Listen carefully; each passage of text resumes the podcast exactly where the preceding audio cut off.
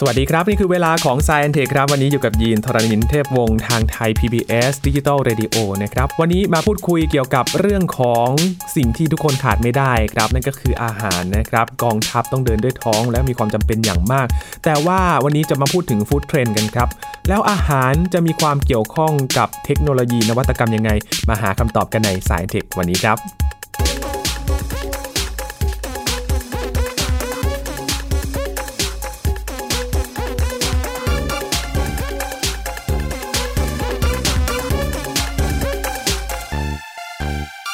อย่างที่บอกคุณผู้ฟังไปนะครับ เรื่องอาหารเป็นเรื่องจำเป็นสำหรับคนเราเลยทีเดียว คนเราต้องมีอาหารเพื่อมาหล่อเลี้ยงชีวิตนะครับ ให้อยู่ต่อได้บางคนนี่ รื่องกินนี่เรื่องใหญ่เลยนะครับ วันนี้มาหาคำตอบกันครับ มีเรื่องสงสัยหลายเรื่องเหมือนกัน ว่าทำไมอาจารย์บัญชาธนบุตรสมบัติถึงหยิบเรื่องอาหาร แล้วมันเกี่ยวข้องกับเทคโนโลยีนวัตกรรมยังไงนะครับอยู่กับอาจารย์บัญชาแล้วสวัสดีครับอาจารย์ครับ สวัสดีครับยีนครับสวัสดีครับท่านผู้ฟังครับ อาจารย์โปรยมาว่าวันนี้จะมาคุยเรื่องอาหารก็ยังสงสัยอยู่นะครับมันมีความเกี่ยวข้องมันมันฟังแล้วง่ายเนอะอจรใช่ไหมคบเพราะว่าสมมติถ้าเกิดว่าเป็น ใครก็ได้เนี่ยไม่ต้องเรียนวิทยาศาสตร์มามากนักอะไรนะฮะรู้เลยว่าโอเคพูดถึงอาหารก็คิดถึงโภชนาการครับใช่ไหมครับเอาละนักโภชนาการก็จะบอกเรานะฮะแล้วก็หรือว่าผ่านบทเรียนสุขศึกษา ว่าต้องทานอาหารให้ครบห้าห้าหหมู่มู่ต่างๆ หรือว่าถ้าเกิดว่าคุณมีอาการทางสุขภาพบางอย่างก็ต้องระวัง ระวังไขมัน ระวังน้ำตาลอะไรแบบนี้เป็นต้นเออให้ฟังดูมันก็เป็นเป็นเรื่องที่รู้ๆกันอยู่ครับใช่ไหมครับ ไม่น่ามีอะไรที่เป็นไฮเทคหรือว่ามีลักษณะเป็นนวัตกรรมขึ้นมาได้อืมถ้าคิดอย่างนั้นนะครับครับแต่จะบอกว่าเออเรื่องนี้เป็นเรื่องใหญ่ขึ้นมา เพราะว่ามันมีเทรนด์ใหม่ๆนะครับแนวโน้มใหม่ๆของโลกเกิดขึ้นมา แล้วก็ในบรรดาแนวโน้มใหญ่ๆของโลกเนี่ยนะครับที่เกี่ยวกับอาหารนี่นะครับมันมีหลายอันเลยนะครับที่เกี่ยวข้องกับเรื่องที่เรียกว่าลึกซึ้งมากในทางวิทยาศาสตร์ และครับทางเทคโนโลยี แล้วเกี่ยวข้องนวัตกรรมด้วยอืมมาดูกันไหมครับว่ามันคืออะไรกันบ้างครับยินพูดถึงหัวข้อวันนี้คือ food trend เทรนด์มันเป็นแวเทรนด์ยังไงครับอาจารเทรนด์เนี่ยเป็นอย่างนี้ครับความจริงเนี่ยพอพูดถึงเทรนด์ปั๊บหรือแนวโน้มเนี่ยนะครับถ้าไปถามคนกลุ่มหนึ่งเขาก็จะบอกเทรนด์ไปทางหนึ่งเช่น คนอยากจะกินแมลงมากขึ้นเพื่อเป็นโปรตีนอันอันอันนั้นก็เป็นแนวโน้มแบบหนึ่งนะฮะหรือว่าเป็นเป็นแนวเออเรียกว่าไลฟ์สไตล์อะไรต่างๆนี่ก็แบบหนึ่งนะครับแต่อันนี้เป็นลักษณะของเทรนด์ที่มีเทคโนโลยี อยู่ด้วยแบบมากน้อยต่างกันไปครับนะครับก็จะมี 5 อย่างใหญ่ๆนะครับเอาโปรยโปรยภาพใหญ่ก่อนดีไหมครับอันที่หนึ่งคืออย่างนี้ มันจะดีไหมครับยีนถ้าเกิดว่าอาหารที่เรากินกันไปแล้วเนี่ยช่วยชะลอความแก่ได้ โอ้อ่าหลายคนโอ้จะพูดชอบพูดนี้ปั๊บนี่คนชอบแน่นอนครับใช่ไหมหรือว่าทำให้เราเรียกว่ามีเรียกว่าลักษณะปรากฏบุคลิกภาพ หรือว่าลักษณะผิวพรรณที่ดีครับนั่นคือเป็น anti aging คือชะลอความแก่โอ้นะครับชะลอการสูงวัยนะครับผิวหนังแต่งตึงอะไรแบบนี้นะครับแล้วก็ทำให้สุขภาพดีทำให้ลักษณะปรากฏดีด้วย อันนี้เป็นแนวโน้มที่หนึ่งแน่นอนครับพอพูดอย่างนี้ปั๊บเนี่ยอ้าวละมาแล้วอ๋อเลยบางคนอาจจะคิดถึงอาหารเสริมอะไรต่างๆนะคครัรับบนั่นแนวที่หนึ่งสองนี่อาจจะเฉพาะนิดหนึ่งนะครับเป็นโปรตีนจากพืช ซึ่งฟังแล้วนี่นะครับเราก็คงนึกถึงโอเค ก็คิดถึงถั่วเหลืองถั่วอะไรพวกนี้ใช่ไหมครับแต่ว่าครับแนวโน้มใหญ่มันมาคืออย่างนี้ครับยินเคยได้ยินพวกกลุ่มวีแกนใช่ไหม อ่าอ่าแกนครับ คืออย่างนี้กลุ่มกลุ่มนี้เนี่ยจะมีเรียกว่าเอ่อระบบความเชื่อนะครับ ที่เรียกว่าต้องเรียกว่าก็มีข้อดีมากๆคืออย่างนี้นะฮะถ้าเราคิดถึงพวกมังสวิรัตก่อนนะครับ vegetarian ก่อนเนี่ยครับกลุ่มนี้ก็กินพืชผักนะครับอืมไม่กินเนื้อสัตว์ บางทีก็อาจจะมีการยกเว้นบ้างบางอย่างตามลักษณะวัฒนธรรมนะครับแต่วีแกนเนี่ยจะเรียกว่าค่อนข้างจะค่อนข้างเข้มข้นนิดหนึ่ง คือนอกจากจะไม่เบียดเบียนสัตว์แล้วเนี่ยนะครับต้องใช้คำนี้ไม่ทำอะไรก็ตามไม่เบียดเบียนสัตว์เลยอืมนะครับไม่ว่าจะบริโภคเนื้อจากสัตว์ อันนี้ ชัดเจนมากไม่ได้ รือแม้แต่ของที่มาจากสัตว์เช่นไข่นม อันนี้ก็ไม่ได้ก็ไม่อะถือเลยไม่ได้อันนี้วิกันตัด แม้แต่อย่างนี้นะครับกระเป๋าหนังทำจากหนังสัตว์ก็ไม่ใช้โอ้โหอ่าคือคือวิกันนี่จะค่อนข้างจะเรียกว่าใช้คำนี้อาจจะไม่ค่อยดีเท่าไหร่สุดโต่งแต่ว่าคงไม่ใช่เขาคงไม่ชอบคำนี้เท่าไหร่แต่ว่าเรียกว่ามีความเข้มข้นมีความมุ่งมั่นในอุดมการณ์เอางี้แล้วกัน คือเข้มกว่าเข้มเข้มมัมังงสสวิวิรัติรัตใช่เพราะมังสวิรัตแน่นอนอาจจะใช้กระเป๋าหนังครับหนังจากสัตว์อะไรต่างๆได้หรอกไม่รับประทานอย่างเดียวไงนะฮะอืมเพราะฉะนั้นเรื่องเสื้อผ้าขนมิงต่างๆนะครับไม่เลยไม่เลยแน่นอนนะฮะหรือว่าอะไรก็ถือว่ามาจากขนห่านอะไรอย่างนี้นะมันครัจะบเป็นหมอนอย่างเงี้ยก็ไม่เอาก็ไม่ได้ไม่ได้ เพราะว่าถืออืมถือว่าคุณไปเอามันจากสัตว์ไงครับนะครับทีนี้ถ้าเกิดว่าคิดถึงอาหารปั๊บเนี่ยแน่นอนว่าคนเรานี่ต้องการโปรตีนเป็นหนึ่งในเรียกว่าอาหารห้าหมู่เนี่ยฮะก็มาจากสัตว์ไม่ได้ก็ต้องมาจากพืชครับถ้ามาจากพืชไม่ได้ก็ต้องมีการเรียกว่าสังสังเคราะห์ขึ้นมานะครับกลุ่มตลาดวีแกนนี่ก็ใหญ่มากนะครับอย่างปีก่อนมีอัตราการเติบโตนะครับทั้งโลกเนี่ย8%เป็นถึงอาหารของของวีแกนครับแล้วก็ปีนี้คือ 2019 เราผ่านมาประมาณครึ่งปีกว่าๆเนาะนี่เดือนสิงหานะครับครึ่งปีกว่าเนี่ยปาไปแล้วเนี่ยครับในการเติบโต 25%มอ่าคือแนวแนวโน้มมันมาเลยว่ามีความเชื่อแล้วก็ความเชื่อก็นำไปสู่การปฏิบัติครับแล้วก็ถ้าเกิดมีธุรกิจไปตอบโจทย์เรื่องนี้ได้ปั๊บเนี่ยนะครับมันก็เติบโตได้อืมนะครับในต่างประเทศมีสตาร์ทอัพเยอะเลยครับนะครับอ่าอย่างที่อเมริกาก็มี Impossible Food เขเขาทำเรียกว่าถ้าพูดอย่างนี้แบบอาจจะแปลกใจเหมือนกันคือ ถึงที่สุดแล้วเนี่ยมนุษย์เนี่ยนะครับตอนเด็กๆอาจจะไม่เป็นวีแกนเนาะคือคือคงไม่มีใครเกิดมาแล้วเป็นเป็นวีแกนโดยนะแต่ว่าพอเติบโตขึ้นมาก็เรียกว่าอืมค่อยๆมีความเชื่อแบบนี้หาทางเลือกตัวเองจะดีกว่านะอะไรอย่างนี้นะฮะมีความเชื่ออย่างนี้ดีกว่าเนี่ยแน่นอนว่าตอนเด็กอาจจะกินเนื้อเนื้อสัตว์ปกตินี่แหละนะฮะครับมันก็มีรสสัมผัสมีรสชาติมีเนื้อสัมผัสแบบหนึ่งมีเลือดมีอะไรด้วย อย่าง impossible food นี่เขาเรียกว่าใช้เป็นคล้ายๆเป็นเลือดที่สร้างมาจากเรียกว่าไม่ได้สัตว์อะพืชเป็นการสังเคราะห์ขึ้นมา นะเป็นเป็นเชิงเคมีไงเออ แล้วมันก็จะให้รสชาติเรื่องต่างเนี่ยเหมือนกับมาจากสัตว์แน่นอนว่าไม่ได้มาจากสัตว์แต่ว่ามีรสชาติเหมือนอืมนะครับก็คือยังยังติดรสชาตินี้อยู่แต่ไม่ครับเป็นไรเป็นอย่างนั้นนะครับ แล้วก็ในฮ่องกงก็จะมีการทำโปรตีนนะครับทำเลียนแบบเนื้อหมูจากเห็ดชิตาเกะ นะครับจากข้าวจากถั่วอะไรแบบนี้เป็นตอต้นนหลังนี้เริ่มได้ยินบ่อยเหมือนกัใช่ครับทำนองนี้นะครับอ่าแล้วก็ในสาราอาณาจักรเนี่ยนะครับก็มีการทำเรียกว่าเนื้อเนื้อไก่ที่มาจากพวกพืชพวกอะไรพวกนี้ นี่เป็นต้นนะครับก็แนวโน้มนี้ก็กำลังมาแน่นอนก็เพราะฉะนั้นอันนี้ก็เป็นแนวโน้มที่เรียกว่าสำคัญมากนะครับในการที่โปรตีนเนี่ยที่มาจากพืชเป็นแนวโน้มใหญ่อันหนึ่งครับครับ เรื่องนี้นี่น่าจะเกี่ยวข้องกับนวัตกรรมมากๆเลยนะฮะอาจารย์ ใช่ใช่ใช่นะครับพอดีอันนี้ลงรายละเอียดไปแล้วนะเมื่อกี้ว่าจะโปรยห้าอันก่อนใช่ไหมโทษทีลืมไปนะฮะลงลงละเอียดเลยครับเมื่อกี้หนึ่งเนี่ยคือเป็นเรียกว่าชะลอวัยเนอะชะลอวัยนะครับแล้วก็ดูดีนะครับสองนี่ให้รายละเอียดไปแล้วเดี๋ยวไม่ต้องพูดซ้ำก็ได้ก็คือเป็นโปรตีนจากพืชนะครับครับสามนี่เป็นอาหารเฉพาะบุคคลนะครับเดี๋ยวจะกลับมาตรงนี้อีกทีนะตรงนี้เป็นเรื่องใหญ่ซึ่งจะเล่าถึงงานวิจัยทั้งในต่างประเทศและเมืองไทยด้วย เฉพาะบุคคลอ่าเฉพาะคนนี่อย่างเช่นลองคิดถึงคนที่อาจจะเรียกว่าคนชราที่ฟันอาจจะไม่ค่อยดีแล้วเนี่ยอ๋อก็ต้องกินอาหารอ่อนๆอย่างนี้เป็นต้น หรือคนที่มีภาวะกลืนยากอย่างนี้เป็นต้นครับเดี๋ยวจะกลับมาตรงนี้อีกทีหนึ่งโอเคนะครับครับนะอาจารย์สี่นี่อ่าสี่นี่คนอาจจะไม่ถึงบล็อกเชนบล็อกเชนบล็อกเชนนี่ปกติเราคิดถึงพูดถึงบล็อกเชนปั๊บเนี่ยคนจะคิดถึงคริปโตเคอเรนซีเนาะครับเงินบิตคอยต่างๆหรืออะไรอ่าต่างๆนะฮะแต่บล็อกเชนเนี่ยนะครับข้อดีอันหนึ่งของเขาเนี่ยคือเขาเรียกว่าโปร่งใสข้อมูลเนี่ยนะครับโปร่งใสกับทุกคนอืมตรวจสอบได้ เพราะว่า ถือกันว่าอย่างนี้นะฮะตามเอ่อหลักการบล็อกเชนคือว่าข้อมูลที่ถูกบันทึกไว้แล้วเนี่ยนะครับแก้ไขไม่ได้ครับนะแปลว่าคุณต้องแบบตรวจสอบทุกขั้นมาให้ถูกต้อง ทีนี้อย่างกรณีบล็อกเชนเนี่ยเดี๋ยวกลับมาอีกทีหนึ่งนะครับแล้วก็แนวโน้มสุดท้ายก็คือเป็นเรื่องของสิ่งแวดล้อม ว่ารับประทานอาหารยังไงเพื่อไม่ให้เกิดภาระต่อสิ่งแวดล้อมนะอันนี้เป็นห้าห้าแนวโน้มใหญ่ครับแต่ละเรื่องนี่เป็นเรื่องที่คาดไม่ถึงเหมือนกัน แต่เป็นเรื่องที่ เราน่าจะคุ้นหูคุ้นตากันบ้างใช่แล้วใช่แต่ว่าเดี๋ยวจะให้พอดูรายละเอียดปั๊บเนี่ยบางเรื่องอาจจะเคยได้ยินมาแล้วบางเรื่องอาจจะไม่เคยได้ยินมาก่อนเลยครับอันนี้เป็นต้นนะครับเอามาเจาะลึกกันดีกว่านะครัใช่อาจาใช่รย์มันมาดูกันนะครับอย่างกลุ่มที่หนึ่งนี่อันนี้อาจจะไม่แปลกใจคืออาหารพวกต้านความแก่นะฮะมีอนุมูลอิสระเยอะเนาะมีมีมีคอลลาเจนนะผิวหนังแต่งตึงอะไรอย่างนี้มีโอเมก้า3มีวิตามินต่างๆนี่นะครับในประเทศไทยนี่นะครับประมาณ 38%ผู้บริโภคนะข้อมูลล่าสุดก็บอกว่า ชอบทานอาหารที่มีโปรตีนเพิ่มขึ้นคือเพิ่มโปรตีน แต่ถ้าไปดูที่จีนเนี่ยนะครับก็น้ำดื่ม เวลาเขาดื่มดื่มพวกเครื่องดื่มเนี่ยนะครับประมาณ 35%เนี่ยก็จะมีพวกสารที่ต่อต้านการแก่นะฮะหรือช่วยชะลอวัยด้วย จีนนี่ลองคิดดูเป็นตลาดใหญ่มากนะครับถ้าคน 35%ดื่มเครื่องดื่ม ที่จะต้องมีการเติมสารที่ชะลอวัยลองคิดถึงปริมาณนี่สิครับคนคนจีนเป็นพันล้านคนเยอะนะครับตลาดต้องใหญ่มากๆเลยอืม ในสหราชอาณาจักรนี่นะครับก็จะเลือกเรียกว่าพวกเครื่องดื่มนะครับที่เติมเกลือแร่เข้าไป ช่วยที่ให้ไอ้พวกกระดูกเนี่ยแข็งแรงขึ้นกระนะคดูรับกแข็งแรงใช่ใช่ส่วนถ้าเกิดกลับมาที่เรื่องของเกี่ยวกับเรื่องเอ่อทำให้ผิวพรรณดีดูอ่อนกว่าวัยแบบนี้นะครับ ก็จะเป็นคนในวัยหนุ่มสาวซึ่งจริงๆก็ส่วนใหญ่ แต่ว่าคนคนชราบางส่วนนี่อาจจะทำแบบนั้นกันครับแต่จริงๆก็มันเป็นเทรนด์นะเนาะนะครับจริงๆก็เริ่มเป็นหนุ่มสาวแล้วไม่อยากให้คือเหี่วไม่อยากย่นแก่ไม่อยากแก่อันนี้เป็นเรื่องปกตินะครับอันนั้นก็แนวโน้มที่หนึ่งซึ่งก็คงเข้าใจได้ไม่ยากครับก่อนหน้านี้ก่อนหน้าที่แนวโน้มนี้จะแบบว่าเป็นรูปธรรมมากๆขนาดนี้เนี่ยนะครับก็พูดถึงเรื่องว่าต้องลดน้ำตาลกันนะอะไรอย่างนี้เป็นต้น คือมนุษย์นี่ถ้าดูตามวิทยาการเนี่ยนะครับสมัยก่อนตอนโอ้โหถอยกลับไปตอนยุคล่าสัตว์อะไรเงี้ยก่อนก่อนเป็นเมืองเนี่ยนะครับ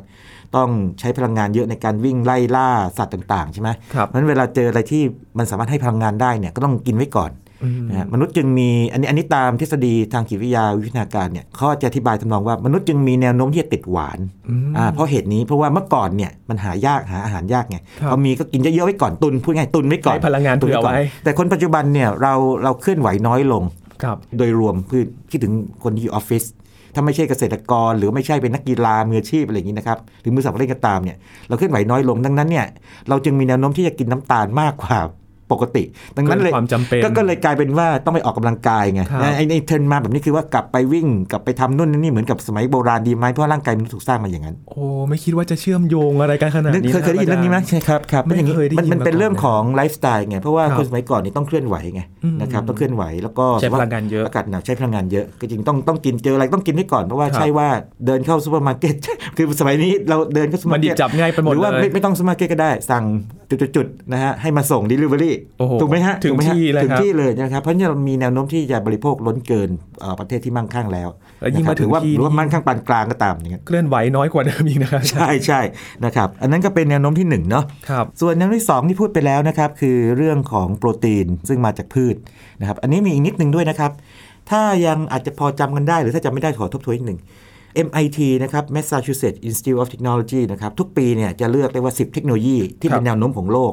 ซึ่งจะมีอิทธิพลในระยะที่ว่าไม่เกินประมาณ4หรือ5ปี หรืออย่างเก่งไม่เกิน 10 ปี แต่ส่วนใหญ่อยู่ในช่วง 3 4 5 ปีเนี่ยนะครับครับออกมา ปรากฏว่าล่าสุดเนี่ย MIT ก็ไปเชิญบิลเกตส์มา แล้วบิลเกตก็ยกหนึ่งใน 10 เทคโนโลยีที่จะเป็นดาวเด่นก็คือว่าก็เป็นโปรตีนจากพืชนี่แหละโอ้ นะครับเพราะว่าเขาเขามองว่าการทำเกษตรกรรมเนี่ยนะครับการทำเกษตรกรรมแบบขนาดใหญ่เนี่ยแหมมันก็เรื่องฆ่าสัตว์นี่ก็เรื่องหนึ่งเนาะครับแต่อีกเรื่องหนึ่งคือมันเรื่องโลกร้อนด้วยอ่าเพราะว่ามันมันทำให้เกิดแก๊สมีเทนต่างๆเรื่องครักาบรเนี่ยเกิดขึ้นมา ดังนั้นหากว่าสามารถสังเคราะห์เนื้อโดยการว่าใช้วิทยาการทางวิทยาศาสตร์ทางเคมีเนี่ยขึ้นมาได้เนี่ยก็น่าจะดีไม่น้อยอืมนะครับโดยเฉพาะมาจากพืชตัววัตถุดิบเนี่ยนะครับเป็นเนื้อเทียมขึ้นมาใช่เป็นเนื้อเทียมบางคนใช่อาจจะเรียกว่าเนื้อปลอมใช่ใช่ใช่ครับเนื้อประดิษฐ์อะไรอย่างนี้นะครับเพราะฉะนั้นเนี่ยอันนี้ก็เป็นแนวโน้มที่เดี๋ยวเราคงจะได้ยินข่าวมากขึ้นเรื่อยๆ ตอนนี้คงอาจจะยังแพงอยู่ในครับในแง่เมื่อกี้พูดถึงเนื้อประดิษฐ์นี่นะครับครับแต่ว่าเหมือนทุกอย่างในโลกเนี่ยถ้ามันไปได้จริงๆเนี่ยพอทำมากขึ้นราคาก็จะลดลงไปเองครับต้นทุนพูดถึงเรื่องเนื้อประดิษฐ์นี้มีที่สหรัฐอเมริกานะครับเป็นข่าวแอบติดตลกนิดนึงไปร้องศาลกันครับว่าให้เรียกว่าเนื้อเนื้อประดิษฐ์เนี่ยเป็นเนื้อจริงอ๋อครับมีการขึ้นโรงขึ้นศาลกันเลยครับ ใช่ใช่ใช่คือภาษาอังกฤษเนี่ยเขาเรียก artificial ครับ artificial เนี่ย art นะครับก็คือจริงๆสิ่งที่มันถูกสร้างโดยมนุษย์ artificial คือสิ่งที่ถูกมนุษย์สร้างขึ้นมา ไม่ได้แบบโตมาตามธรรมชาติอย่างนั้น ก็เหมือนกับ artificial intelligence คือปัญญาประดิษฐ์ปัญญาประดิษฐ์อ่ามันไม่ปัญญาเทียมนะ มันเทียมในแง่ที่ว่ามันไม่ใช่ธรรมชาติครับแต่ว่ามันมีสิ่งที่มนุษย์สร้างขึ้นไงเรียก artificial นะมันมันไม่ใช่ fake มันไม่ใช่อะไรอย่างนั้นครับพูดง่ายๆคืออย่างนั้น มันไม่ใช่ของเทียมไงครับอ่าแต่ว่าแน่นอนว่ามันก็คงยังไม่ถึงกับเท่ากับของจริงในทุกมิติ อย่างนั้นนะครับ อันนี้การการใช้คำก็สำคัญนะครับนะครับถ้าเกิดว่าเราแปลคำว่า artificial ว่าเทียมปั๊บเนี่ยคนก็อาจจะไม่ชอบอีกเหมือนกัน เพราะว่ามันก็ไม่ได้เทียมในแง่นั้นอืนะครับมครับวันนี้เป็นสองอันสองในรกแล้วครับส่วนที่ 3 นี่เป็นเรื่องใหญ่แต่ขอขยายความมากนิดหนึ่งนะครับครับคือพูดถึงอาหารจำเพาะบุคคลยีลองจินตนาการนะครับที่โปรยไปนิดหนึ่งนะครับสมมติว่าผู้สูงอายุเนาะซึ่งเรียกว่าฟันอาจจะเรียกว่าไม่ค่อยดีมากแล้วนะครับจะเคี้ยวอะไรแข็งๆนี่ก็ไม่ได้ต้องเป็นอาหารเหลวอาหารก็ต้องหน่อยอาหารเหลวหน่อยหรืออ่อนหน่อยครับนะครับโอ้ในญี่ปุ่นนี่เขามี standard เลยนะครับสำหรับอาหารพวกนี้คือเขามีระดับของมันด้วยหนึ่งสองสามสี่โอ้คือหนึ่งก็คือแบบเคี้ยวเคี้ยวง่าย ถึงระดับ 4 คือไม่ต้องเคี้ยวเลยแบบกลืนเหมือนอาหารเหลวเลยไงครับหรือว่าระดับที่ใช้เหงือกบดได้นึกภาพไหมอ่าคือสมมติถ้าเกิดฟันแบบไม่ดีมากๆก็เนี่ยนะครับหรือว่าขยับปากเบาๆเนี่ยมันก็คล้ายๆมันย่อยเวลาอย่างต้นอืมเนื้อเนื้อสัมผัสนี่สำคัญมาก หรือคิดถึงคนที่อาจจะมีภาวะกลืนยากครับนะครับอาจจะเป็นอะป่วยเป็นอะไรบางอย่างนะครับทำให้บางช่วงกลืนยากหรือเอาง่ายๆเลยเอาง่ายๆเลยถ้าเกิดตอบไม่ให้ป่วย ในแง่นั้นก็คือว่าสมมติว่าเราเป็นหวัดเจ็บคอเนาะครับอ่าถ้าเกิดกินอาหารแข็งๆเจ็บคอโอ้ถูกไหมลำบากมากถูถูกไหมครับลองลองนึกถึงนี้ก็ได้ง่ายๆง่ายๆเลยนะครับทีนี้มันก็จะมีภาวะบางอย่างที่ทำให้กล้ามเนื้อบริเวณลำคอเนี่ยอาจจะเรียกว่ากลืนลงไปยากอืมมันก็ต้องมีถ้าจะกินอาหารปกติเนี่ยอันนี้ลำบากเลยถูกไหมครับนะก็ถ้าเกิดว่าเราออกแบบอาหารให้สามารถที่จะกลืนง่าย เลื่อนไหลได้ดี พอสมควร ถ้าเกิดว่าถ้ามันเลื่อนไหลเร็วเกินไปก็สำลัก จริงๆไหมครับสมมติว่าเราเรากินอะไรที่เราเราคาดว่ามันมันจะแบบค่อยๆลื่นเข้าไปแต่มันเทิมมันเข้าไปเร็วไปเนี่ยสำลักได้ แต่ถ้ามันไม่ค่อยเข้าไปเลยเนี่ยมันติด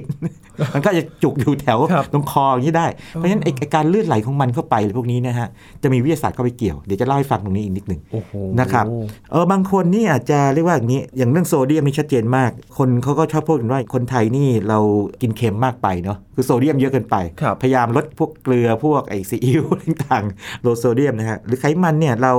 กิน ถ้าเกิดว่ามากเกินไปก็ไม่ดี ถ้าขพอวงกไขทมันอดไม่ดีของมันต่างๆ ใช่ใช่ใช่ขอยกตัวอย่างสักอันหนึ่งได้ไหมครับ อย่างที่ทำงานผมนะฮะที่ศูนย์เทคโนโลยีโลหะและวัสดุแห่งชาติเนี่ยนะครับของครับภายใต้สปตชเนี่ยนะครับก็จะมีกลุ่ม นักวิทยาศาสตร์กลุ่มหนึ่งนะครับ เดิมที่กลุ่มนี้มีความชำนาญเกี่ยวกับพวกพวกพลาสติกอะไรพวกนี้นะครับครับพลาสติกนี่ก็คงนึกภาพออกกันนะครับ ทีนี้พลาสติกนี่ลองนึกแบบนี้นะครับ ก่อนที่มันจะถูกฉีดขึ้นรูปมาเป็นของแข็งๆให้เราใช้นะครับ ไม่ว่าจะเป็นเรียกว่าของใช้อาจจะง่ายๆ บางอย่าง พวกถ้วยชามต่างๆ ซึ่งเราก็ไม่ได้ทำแบบนั้นนะ แต่ว่าทำไฮเทคกว่านั้น เป็นอุปกรณ์การแพทย์เป็นชิ้นส่วนต่างๆเนี่ยนะครับ มันจะต้องเรียกว่าอยู่ในภาวะหลอมเหลวมาก่อนถูกไหมอ๋อถูกถึงหลอมถึงมาถึงก่อนถึงจะฉีดเข้าสู่แบบครับนะครับ แล้วก็ปล่อยให้เย็นตัวในแบบ แล้วก็ค่อยแกะแบบออกมาออกมาอืมทีนี้ตอนมันเป็นของไหลนะครับหรือของเหลวเนี่ยนะครับคือมันก็ต้องมีความสามารถในการไหลเข้าแบบได้เต็มแบบครับยีลองจินตนาการว่าสมมติว่าอะไรสักอย่างหนึ่งนะครับมีรูปร่างซับซ้อนพอสมควร แล้วก็ถ้าเราฉีดของไหลเข้าไปได้ fill แบบว่าเติมเต็มทุกจุดนะในแม่พิมพ์ที่เป็นช่องว่างนี่นะครับตอนแกะแบบมาแล้วมันก็สมบูรณ์ถูกไหมอ่าแต่ถ้าเกิดว่าการไหลมันไม่สมบูรณ์คือ มันไหลเข้าไปตรงส่วนหลักได้เอางี้นึกถึงกิ่งไม้ละกิ่งหลักเนี่ยครบเลย แต่กิ่งย่อยๆเนี่ยเข้าไม่ครบอืมเข้าไม่ถึงใบเล็ก ๆ อะไรเงี้ยนะฮะครับมันก็จะแหว่งแหว่งๆไปไม่สมบูรณ์ เพราะฉะนั้นไอ้ศาสตร์แห่งการไหลเนี่ยนักโพลิเมอร์นะครับหรือว่าผู้ที่ทำงานด้านพลาสติกเนี่ยฮะที่เป็นส่วนหนึ่งของโพลิเมอร์เนี่ยจะมีความชำนาญสูงครับทีนี้ยีนลองกลับไปเมื่อกี้ที่เล่าให้ฟังสิครับสมมติว่าคนเจ็บคอ หรือว่ากลืนมีภาวะการกลืนลำบากเนี่ยนะครับ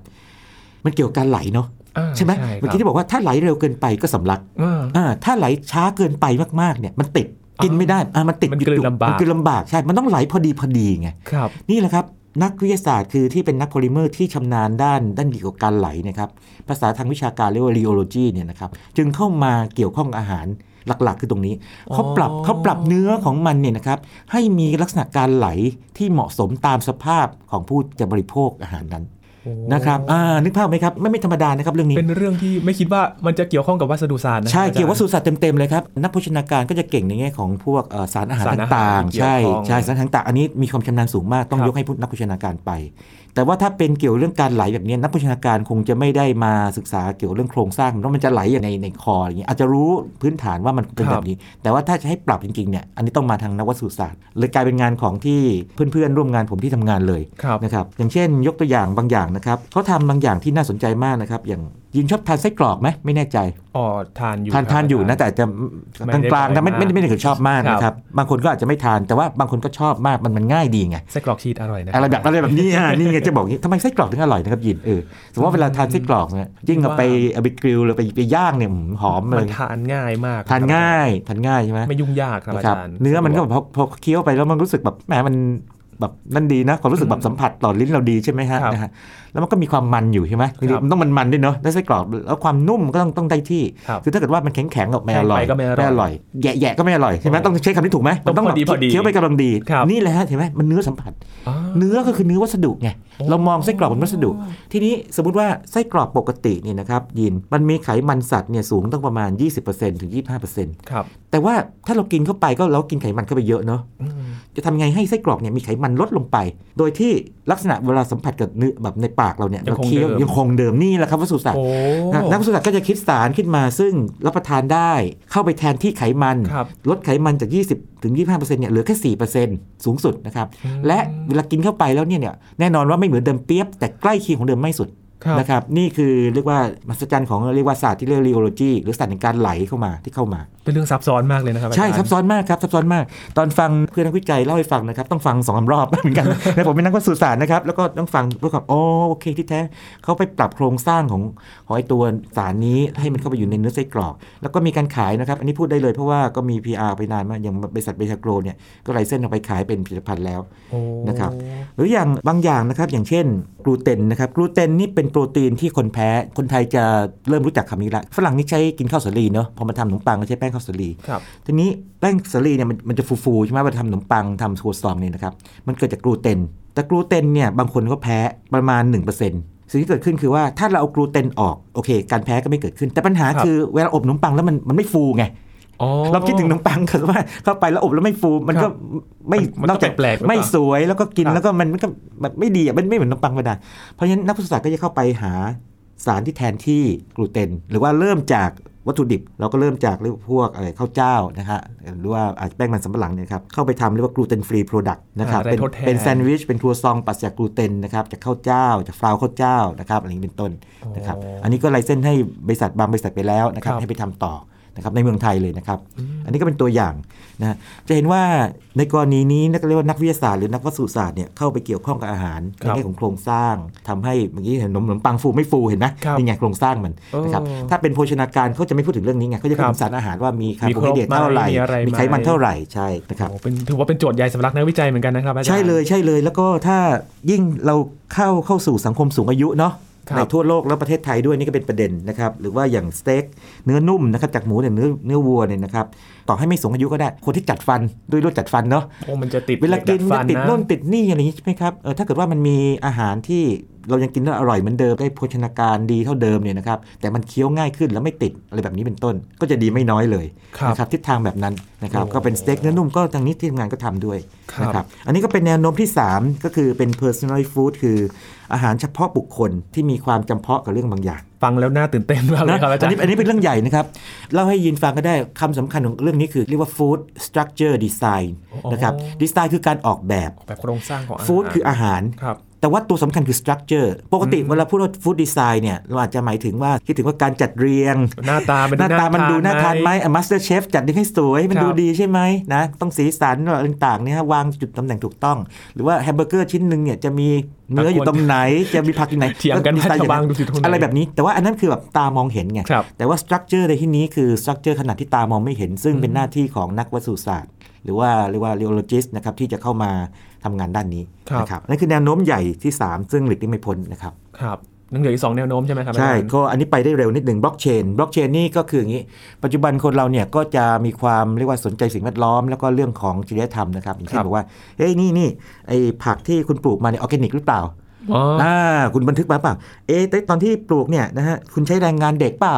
นะฮะหรือว่าค่าค่าแรงเป็นยังไงเนี่ยข้อมูลพวกนี้ถ้าเกิดว่าใช้บล็อกเชนเทคโนโลยีเนี่ยเข้าไปเรียกว่า จับทุกขั้นตอนครับตั้งแต่ต้นทางวัตถุดิบการผลิตมาเลยเนี่ยจนกระทั่งปลายทางคือเป็นผลิตภัณฑ์แล้วเนี่รับผู้บริโภคสงสัยตรงไหนก็สามารถเข้าไปตรวจสอบย้อนกลับได้ยิง QR code เข้าไปปั๊บอะอยากจะรู้ว่าไหนตอนที่ผลิตนี่แหล่งของวัตถุดิบพืชผักต่างๆ มาจากไหนนะครับนะครับเนื้อสัตว์มาจากไหนนะ การผลิตน่ะดีไหมแรงงานเป็นไงไหมระหว่างทางอยู่ในโรงงานแล้วเนี่ยมีการจัดการเรื่องการปนเปื้อนยังไง คือกำจัด หรือว่าป้องกันปนเปื้อนยังไง อุณหภูมิถูกต้องไหมอย่างนี้เป็นต้น ถ้าในแง่ของ supply chain ต่างๆเนี่ยเขาก็จะตรวจสอบได้เพราะฉะนั้น blockchain เทคโนโลยีซึ่งไปอยู่ส่วนใหญ่ไปอยู่แถว fintech ใช่ไหมพวกครับ bitcoin ต่างๆนี่มาอยู่ในอาหารได้นะครับแล้วจริงๆอยู่ในภาคอื่นได้ด้วยอะคราวหน้าจะเล่าให้ฟังแล้วกัน แต่เรื่องอาหารที่ blockchain เข้ามา รู้ที่มาที่ไปทุกอย่าง ถูกต้องเลยถูกต้องเพราะฉะนั้นเอ่อหลายเรื่องเห็นไหมว่ามันเหมือนเข้าหากันครันะบบล็อกเชนนี่เราจะไม่คุยถึงเรื่องอาหารนะตอนนี้มันมาแล้ว มันมา มันเกี่ยวแล้ว ยกตัวอย่างเลยอย่างนี้ก็ได้นะครับ Walmart นะครับร่วมกับ IBM แล้วก็ Nestle ร่วมกับ IBM เนี่ยก็ใช้บล็อกเชนในการเรียกว่าเก็บข้อมูลตั้งแต่ต้นทางถึงปลายทางนะครับเกี่ยวกับผักของเขาอืมนะครับที่ใช้ครับ อันนี้ก็ใช้งานจริงแล้วนี่ระดับโลกทั้งนั้นเลยนะ Walmart ของอเมริกาครับ Nestle นะครับในยุโรปแล้วก็ร่วมกับ IBM คือหนีไม่พ้นแล้วนะครับไม่พ้นแล้วทำไปแล้วนะครับครับ แล้วก็เมืองไทยนี่เนี่ยนอนคงคงมีการเริ่มทำไปแล้วแน่นอนนะครับ ไว้คงหาข้อมูลมาเสริมครับแล้วก็สุดท้ายเนาะแนวโน้มครับสุดท้ายแนวโน้มที่ 5 สิ่งแวดล้อม ยิ่งเคยนึกไหมว่าเราบางทีเราเดินเข้าซูเปอร์มาร์เก็ตเนาะ เราเห็นแบบผลิตภัณฑ์เต็มหมดเลย แล้วก็ผลิตภัณฑ์สดเนี่ยแน่นอนมันก็เก็บได้ระยะเวลาหนึ่งเนาะครับแต่ยินคิดไหมว่ามันจะขายหมดร้อยเปอร์เซ็นต์เลย ไม่หรอกไม่น่าใช่หรอกไม่หมดครับใช่อาจารย์หรือเอาง่ายๆนะครับตู้เย็นเราเนี่ยนะครับเปิดตู้เย็นเราก็ได้นะครับในบ้านที่อาจจะแบบซื้อของสะสมไว้หน่อยทุกครั้งนี่เราใช้หมดทุกจริงๆร้อยเปอร์เซ็นต์ทุกครั้งไหมไม่ครับบางทีเราก็ทิ้งเนาะอย่างขวดซีอิ๊วอะไรยินก็ปล่อยให้มันหมดใช่อายุใช่ไหมครับมันซื้อมาใช่ไหอมมาครับเพื่อใช้ครั้งเดียวอันนี้ก็มีอันนี้อันนี้ไม่ว่ากันคือเป็นเป็นเรื่องของบางทีก็อาจจะความครับเผลอหรือว่าบางทีช่วงจังหวะไม่เหมาะที่จะใช้บางทีหมดอายุไปก่อนนี่เป็นต้นครับก็ต้องทิ้ง ประเด็นคือว่า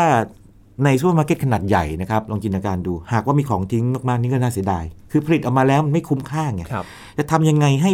ลดไอการที่ว่าทิ้งนี่ลงไป ก็ต้องมีกระบวนการจัดการ เช่น ถ้าเกิดว่าในสหรัฐอาณาจักรเนี่ยนะครับเขามีโครงการเรียกแฟร์แชร์คือว่า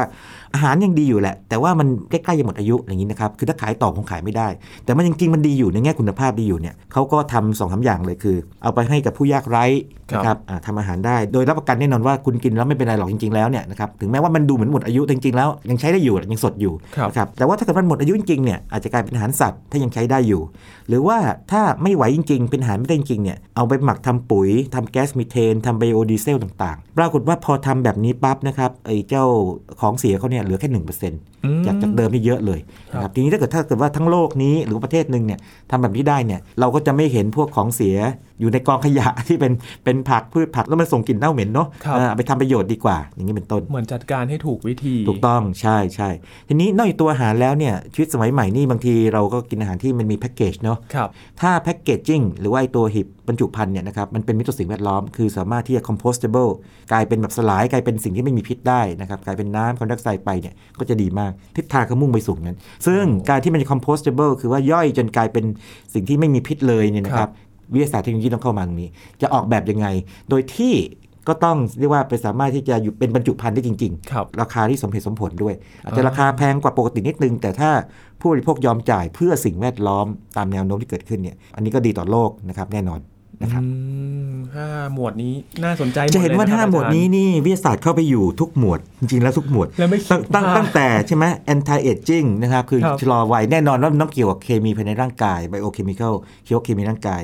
จะสร้างโปรตีนจากพืช นะครับก็เกี่ยวหรือว่าจะสังเคราะห์เนื้อขึ้นมาใช่ไหมครับครับอันนี้วิทยาศาสตร์เทคโนโลยีไฮไฮเทคมากนะครับอันนี้หรือจะเป็นอาหารเฉพาะบุคคลใช่ไหมฮะอืมคุณจะเอากลูเตนออกยังไง จะทำให้ขนมขนมปังยังฟูเหมือนเดิม จะเอาไขมันออกยังไง ให้กินแล้วยังดียังยังรู้สึกดีเหมือนเดิม แต่ไขมันน้อยหน่อยนะครับหรือว่าเรื่องเอ่อสิ่งแวดล้อมต่างๆนะบล็อกเชนนี่ก็เทคโนโลยีเต็มๆเลยนะฮะโอ้ทั้ง 5 เทรนด์นี้จะเห็นว่ามันไม่ใช่เทรนด์เกี่ยวเรื่องเกี่ยวกับรสนิยมครับมันเป็นเทรนด์ที่แน่นอนว่าบางส่วนเกี่ยวกับรสนิยม แต่ว่าเป็นเทรนด์ที่ทุกอันมีวิทยาศาสตร์เทคโนโลยี และนวัตกรรมอยู่ในนั้นทั้งหมด นะครับอืมและเป็นแนวโน้มของโลกนี้ไปอีกสักพักหนึ่งโอ้เห็นว่าวิทยาศาสตร์เทคโนโลยีเข้ามาอยู่ทุกอย่างในชีวิตจริงๆ ใช่ครับอาจานั้ย์นถ้าเกิดว่าท่านเป็นคนทั่วไปเนี่ยนะครับก็ตระหนักถึงเรื่องนี้เอาไว้นะครับแล้วก็ลองดูว่าเขาจะไปถึงไหนกันแล้วเราใช้ประโยชน์กันได้ยังไงครับถ้าเกิดว่าเป็นนักธุรกิจฟังอยู่ อาจจะเห็นรูทางว่าบางเทรนด์นี่เราอาจจะเข้าไปเกาะในช่วงต้นๆนะฮะครับแล้วก็เป็นผู้นำได้ก่อนเป็นต้นนะครับ วันนี้ได้เห็นทั้งเทรนด์ที่ จะเกิดขึ้นในอนาคต จริงๆ ก็เกิดขึ้นแล้วบ้างก็มีใช่นะจริงๆทุกเทรจารย์ทุกเทรนด์ที่เกิดขึ้นแล้วนะครับครับที่เพียงแต่ว่ามันกำลังเติบโตถึงเรียกว่าเป็นเทรนด์ไงครับคือมันมันเกิดขึ้นมาแล้วระดับหนึ่งแล้วมันมันกำลังเติบโตถึงว่ามันไปทิศทางนี้แล้ว แล้วก็คงไปสักพักหนึ่งครับนะครับและเห็นอีกบางส่วนที่เป็นอาจจะเป็นส่วนสำคัญที่เรามองไม่เห็นก็มี ใช่ใช่ครับนี่คือเรื่องของฟู้ดเทรนด์5หมวดที่น่าสนใจนะครับคุณผู้ฟังลองฟังกันดูว่า เราจะเห็นอะไรในอนาคตข้างหน้านี้นะครับ วันนี้ขอบคุณอาจารย์บัญชามาก ๆ เลยะครับยินดีมากเลยครับ ครับ นี่คือ Science Tech ประจำวันนี้ครับ คุณผู้ฟังติดตามกันได้ที่ www.thaipbsradio.com นะครับ ช่วงนี้ยินทรณินเทพวงศ์พร้อมกับอาจารย์บัญชาธนบุญสมบัติลาคุณผู้ฟังไปก่อนนะครับ สวัสดีครับ